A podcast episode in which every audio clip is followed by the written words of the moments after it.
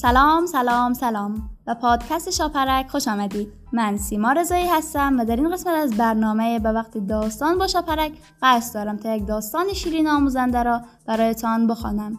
پس با من باشید.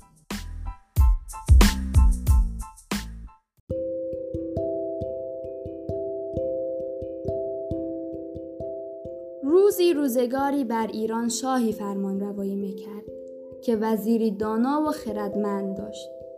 شاه گاه و بیگاه آنچه را که نمیدانست از وزیر میپرسید و وزیر هم راه را از شاه به او نشان میداد. همین بود که وزیر پیش شاه جاه و مقامی به دست آورده بود.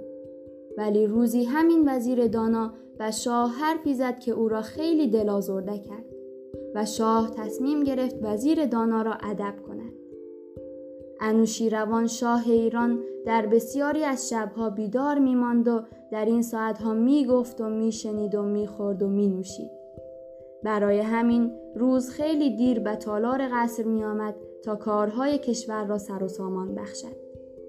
وزیر دانا یعنی بزرگمهر در یکی از این روزها کاسه صبرش لبریز شد، پس رو به شاه کرد و گفت: قربان چرا شبها دیر می‌خوابی؟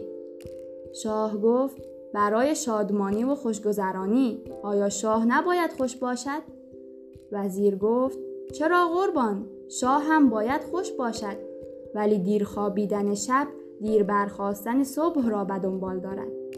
بهتر است که شاه شبها زود بخوابد و صبحها هم زود از خواب برخیزد. شاه با غرور و خودخواهی پرسید: چرا وزیر؟ بزرگمهر خیلی آرام گفت: برای آن که گفتند سحرخیز باش تا کامروا باشی. این حرف وزیر شاه را آزرده کرد ولی جواب او را نداد.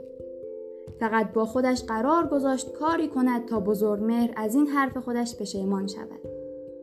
این شد که فردا در تنهایی چند تن از گماشتگان خودش را خواست و به آنها گفت: میخواهم سحرگاه فردا دور از چشم این و آن وزیر مرا بگیرید و لباس از تن او بیرون کنید.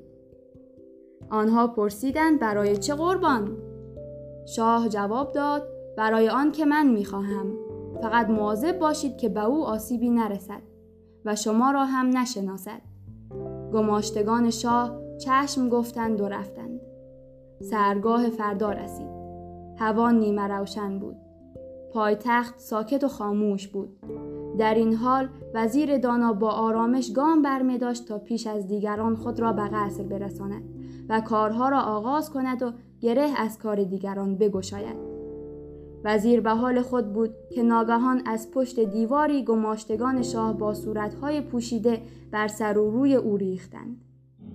دیگر ندانست چه شد، فقط پرسید: شما که هستید و از جان من چه می‌خواهید؟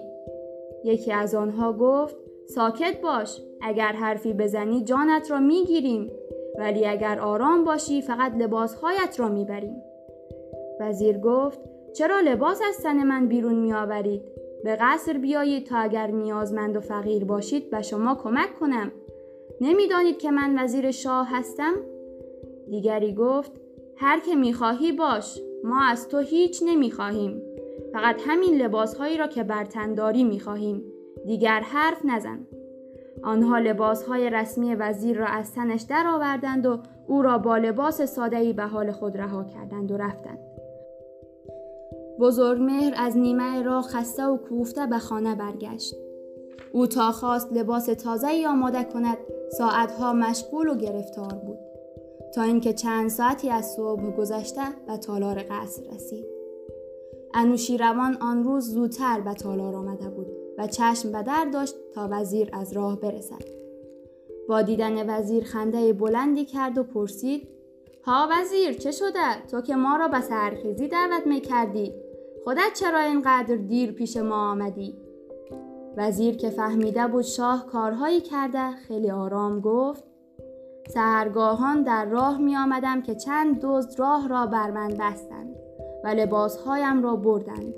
تا رفتم لباس نو آماده کنم چند ساعتی گرفتار شدم و دیر به قصر رسیدم. شاه خندید و دست بر دست زد و گفت: وای بر من، دیدی چه شد؟ این هم از فایده سحرخیزی. بگو بدانم باز هم میگویی که سحرخیز باش تا کامروا باشی؟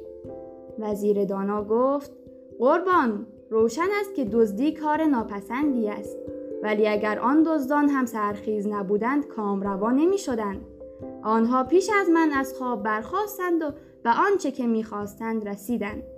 پس باز هم میگویم که سحرخیز باش تا کامروا باشی.